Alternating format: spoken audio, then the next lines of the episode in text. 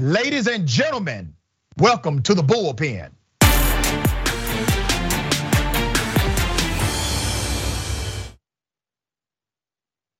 She's back.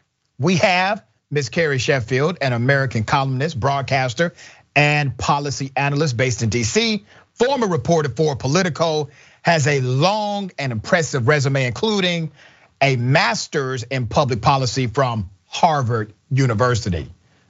Carrie, good to have you back on the show. How are you? Hey, Dr. Richey, thanks for having me. And I just want to give a plug for what you said about selling the membership. Shared value that we have is ending political corruption. So good for you for mentioning that. We are starting on a good note. I think that's a first for you and I, Carrie. Okay. All right, let's see how it ends. okay. Uh, we're going to chop it up about um, woke culture and how it impacts the bottom line of corporations. Okay. I don't want to presume what you believe about that element or that issue. So if you would give us your sentiment. Sure. Well, I think it's complicated. I think there are a lot of effects. Uh, I think number one, uh, the bottom line, who it does help is people who want to divide us and people who want to make our country more racist and focused on what separates us instead of what unites us. So you have people like Abraham Kendi charging twenty thousand dollars for a, a, one-hour presentation about how America is horrible and racist and why capitalism needs to die. Uh, the hypocrisy is not lost on a lot of people that this is a man who's charging twenty thousand dollars to try to dare, tear down capitalism. So it's great for his bottom line. Um, but as far as the uh, you know the stock. I, I wrote an op-ed for the new york post looking at what happened with coca-cola for example and i'm talking about coke the company that's based in georgia not the holding company that's based in or the bottling company um, that's based in north carolina and, and, has over 300 drinks so don't get those confused. Um, nothing to do with this. In the georgia company um, that came out against the voter integrity law down there which by the way is actually very similar to laws in places like new york and california um, the uh, overwhelming majority of Americans, according to Rasmussen reports, found that uh, it would make them less likely to buy Coke. And guess what? It turns out the since the the beginning of the year, Coke stock is down, whereas the S&P 500 is up 20%. So a big issue I also have with uh, sort of uh, you know bringing in the army of uh, people to to use CRT, and I like to prefer the the phrase CYA CRT equals CYA for me. It's, you know, instead of having actual change and also instead of investing in black owned businesses and black owned banks, um, what you have instead is a bunch of outsiders coming in to try to, to basically tear the country apart. And I think that it's terrible for us in the long run. Okay, you said a lot there. Let me try to tackle it one by one, okay? Um, and, and we'll get to critical race theory because you guys like to throw that in. Um, but let's be very clear about companies and social responsibility. You are for companies exhibiting social responsibility. Am I correct on that? Sure, but but the definition, obviously, of what is responsible, that therein lies the debate. But yes, we have. Well, there should not be a debate, and here's why: corporations are accountable to their um, to their board. Uh, they are accountable to the culture of company or corporation they would like to be. That's what they're accountable to, okay? Yes, they are accountable to consumers as well. But remember, if we're talking about a corporation, a corporation is an independent entity. So you don't get to decide what they believe is socially responsible. You get to decide if you want to buy a product or not. But they get to decide. They get to define for their own cultural code inside of that corporation what is acceptable as social or socially responsible behavior, correct? Absolutely. That's the freedom of the corporation and the freedom of the the uh, consumer to respond. And I want to point out there was a study by a Brunswick group that found that the authenticity. So they they think the majority of, of voters um, think 60% of voters said that companies only speak out on social issues to look better to consumers and they're not being sincere. Whereas the, the reverse, 57% of, of executives say that they are being sincere. So there clearly is a huge gap here between the perception of the voters, consumers, versus the executives. Well, you're in luck, Miss Carrie, because I actually read that entire Brunswick report and you're being inauthentic in your representation. One, the number that you're citing is for registered likely voters only. It's not the entire population of consumers in the United States of America or likely consumers in the country, number one. Number two, based on the analytics, the research found that nearly 80% of consumers, not voters, but consumers are more likely to purchase a product labeled environmentally friendly or some other socially responsible dynamic. 77% of those surveyed said that they are concerned about how the products and the company impacts the social atmosphere around them. In a separate study by IBM found that on average 70% of purpose driven shoppers pay attention to um, added premiums and are willing to add money to their purchase up to 35% if the company is socially responsible. Um, an overwhelming 74% of business executives think that corporate activism is effective. Now, you can cite a number about registered voters and how they feel about the authenticity of a company, and there's some room for that conversation. The issue is not about authenticity of the company because their feelings that's between them and their maker or them and themselves. The action is between is is that's now my arena. I care about what you do. I care about what you invest in. I care about your anti-discriminatory policies. I care about you dissecting structural racism. I don't care what your motivation is. All right? I do care what the action is because the action is in my arena. The motivation is in yours.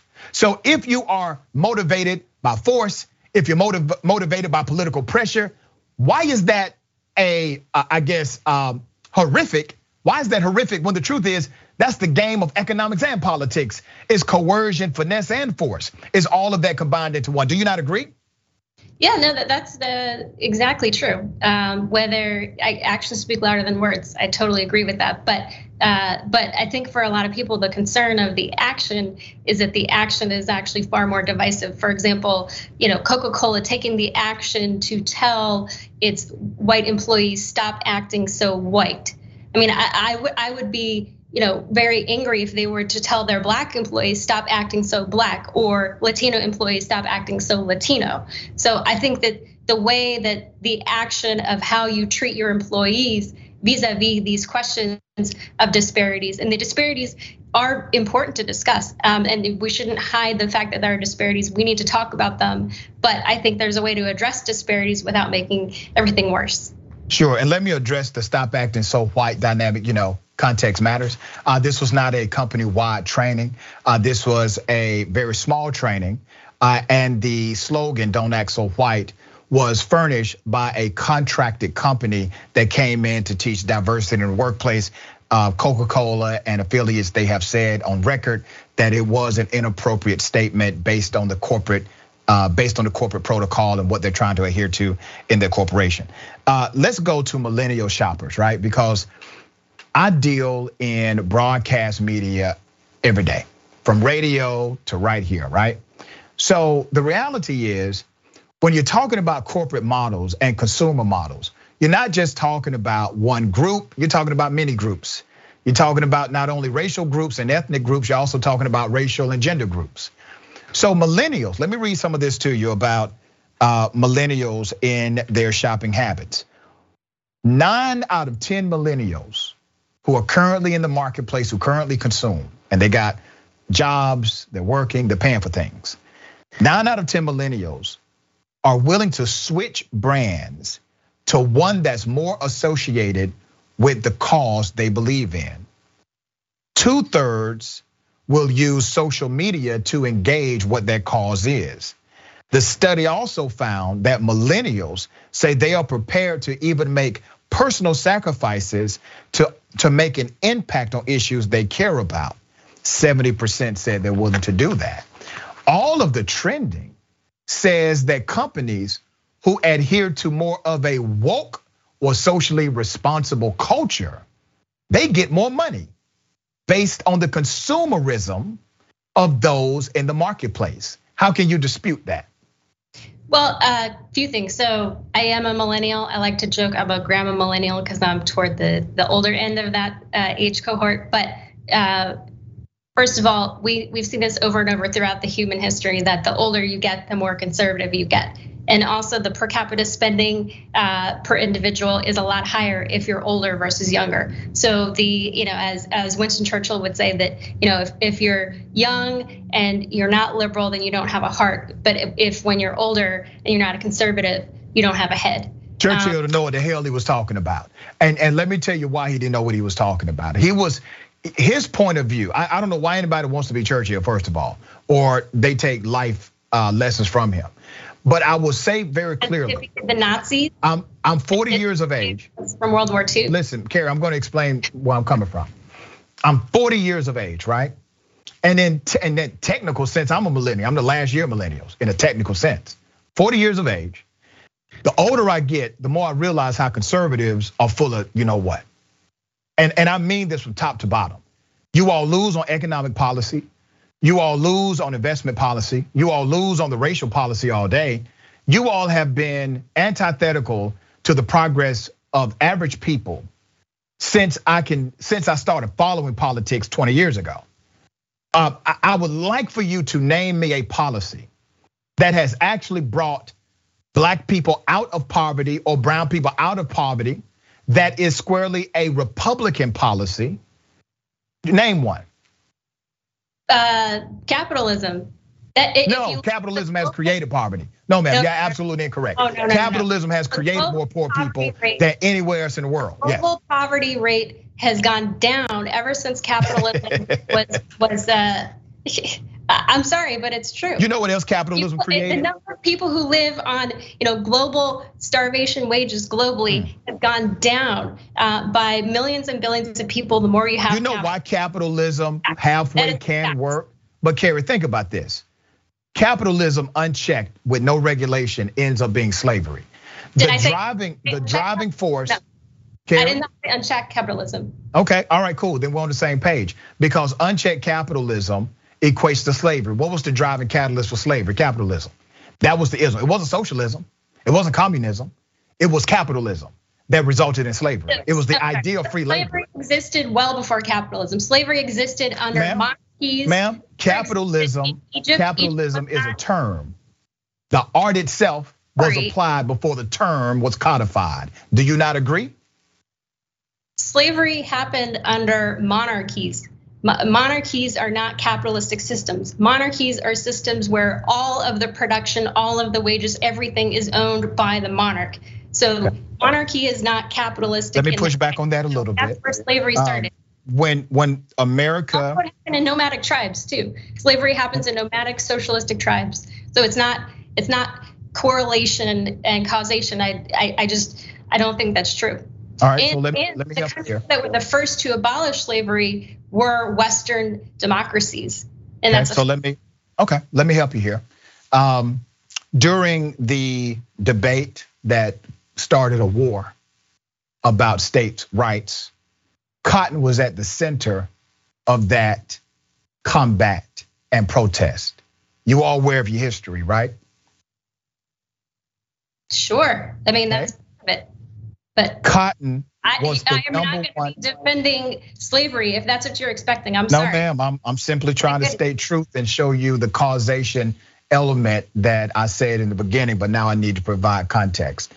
Cotton was the number one domestic commodity in the United States of America. Southerners had a monopoly on the system of cotton because they had free laborers and they had the ability to continue to get free laborers called slaves or the enslaved.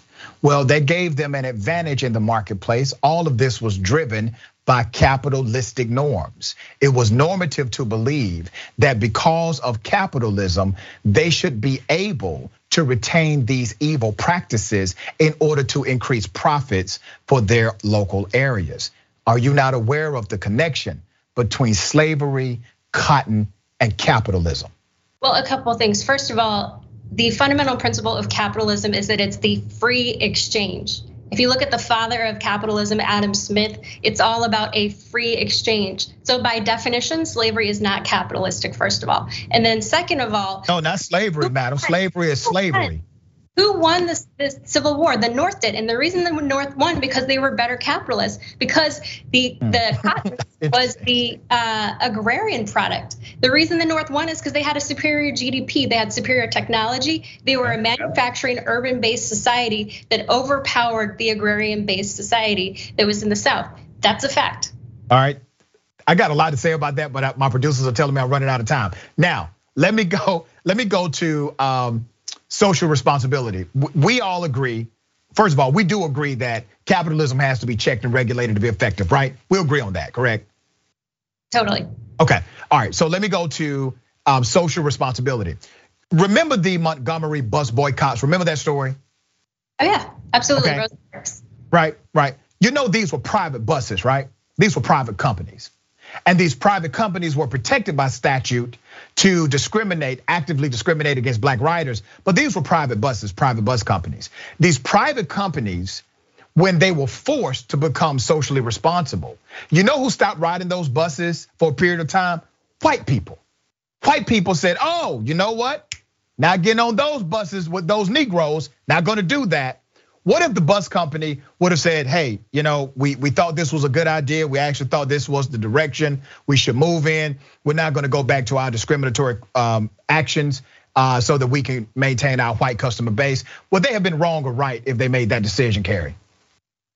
They would have been absolutely wrong, but just like Coca-Cola and other companies would be wrong if they decide to abandon their notion of good and decent behavior inside of the American context, right?